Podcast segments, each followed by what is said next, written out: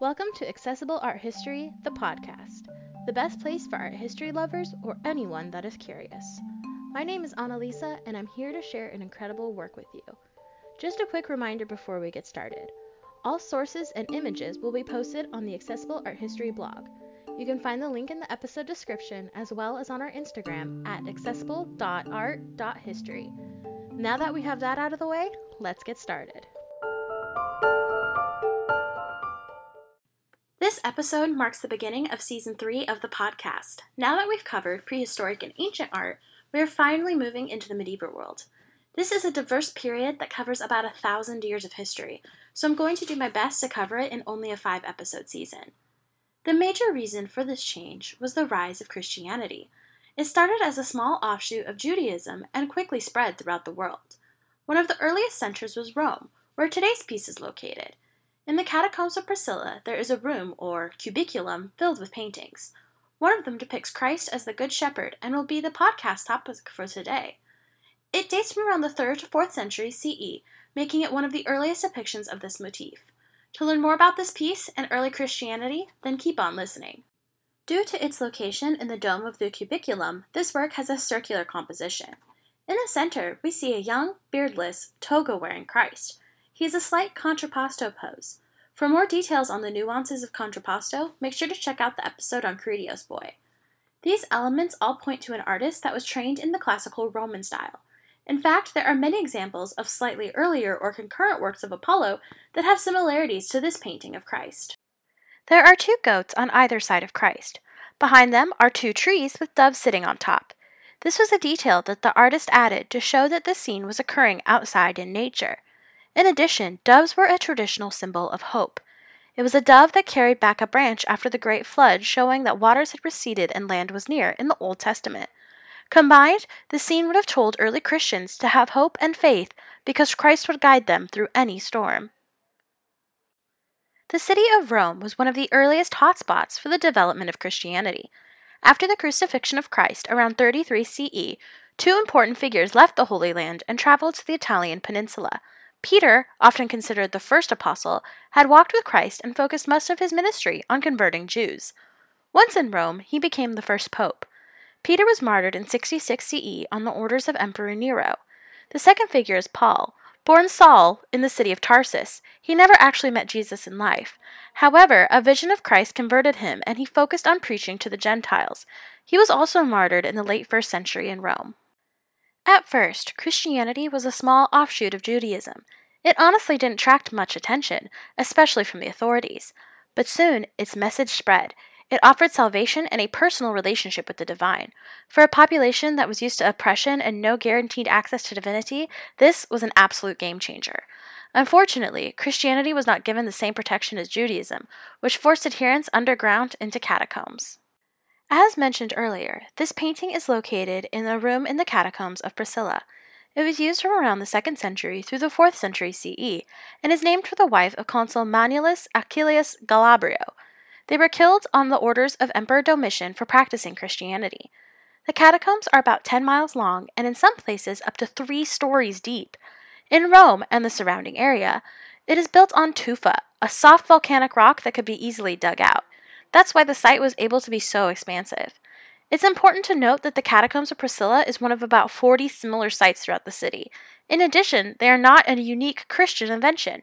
We also see them in Etruscan and Jewish history. In the Catacombs of Priscilla, archaeologists have discovered around 40,000 burial sites. This is most likely because a number of early Christian saints and popes were buried here. In fact, some of Rome's most beloved saints were laid here to rest before being moved to their own churches once Christianity was legalized. Their names were Praxedes and Pudentiana. They were sisters who were killed for their beliefs. In addition, St. Philomena is believed to have been buried here. She was a Greek princess allegedly killed for converting to Christianity. Finally, numerous early popes were buried here as well. Pope Marcellinus, Pope Marcellus I, Sylvester I, Stephen I, and Pope Dionysius are among those who called this their final resting place. By having so many important holy figures in one place, it's no wonder that early Christians wanted to be buried there as well. One of these burial chambers has been dubbed by archaeologists as the cubiculum of the veiled woman. It is one of the most richly decorated rooms in the catacombs. This indicates that it was built by a wealthy family. Besides the Christ as a good shepherd work, there is also a scene of Abraham sacrificing Isaac.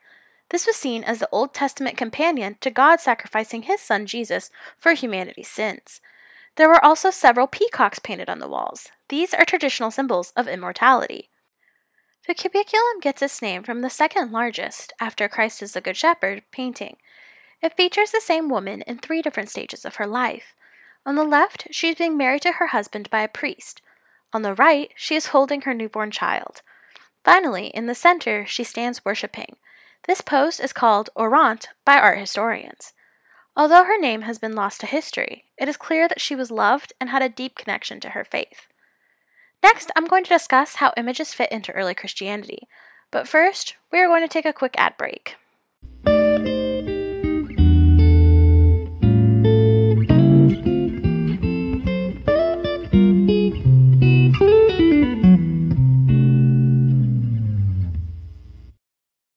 This episode is brought to you by Visit Williamsburg. In Williamsburg, Virginia, there's never too much of a good thing. Whether you're a foodie, a golfer, a history buff, a shopaholic, an outdoor enthusiast, or a thrill seeker, you'll find what you came for here and more. So ask yourself, what is it you want? Discover Williamsburg and plan your trip at visitwilliamsburg.com.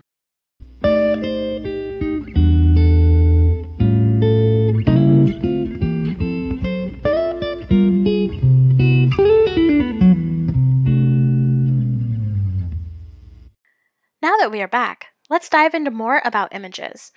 Unlike pagan religions, there is a specific law banning the use of images in both Judaism and Christianity.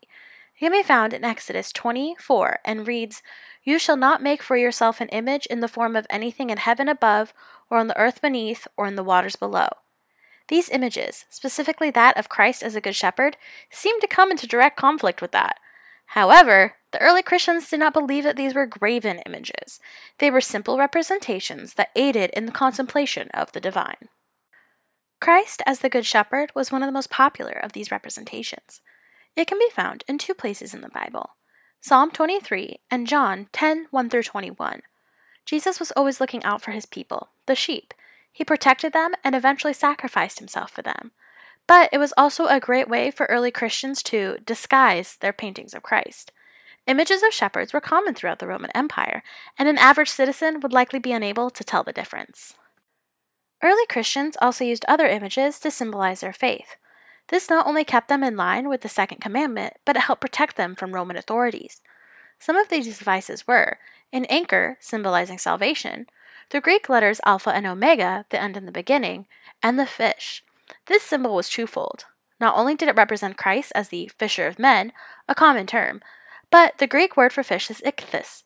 Early Greek Christians used this as an acrostic poem to spell out Jesus Christ, Son of God. These symbols all formed a secret language of sorts that was used until Constantine legalized Christianity in 313 CE. This painting of Christ as the Good Shepherd is not only one of the earliest images we have of him, but also a rich treasure trove of information about the early days of the religion. It helped art historians to understand how iconography developed and how Christians understood the divine. Make sure to tune in next week when I discuss a beautiful piece of insular art, the Lindisfarne Gospels.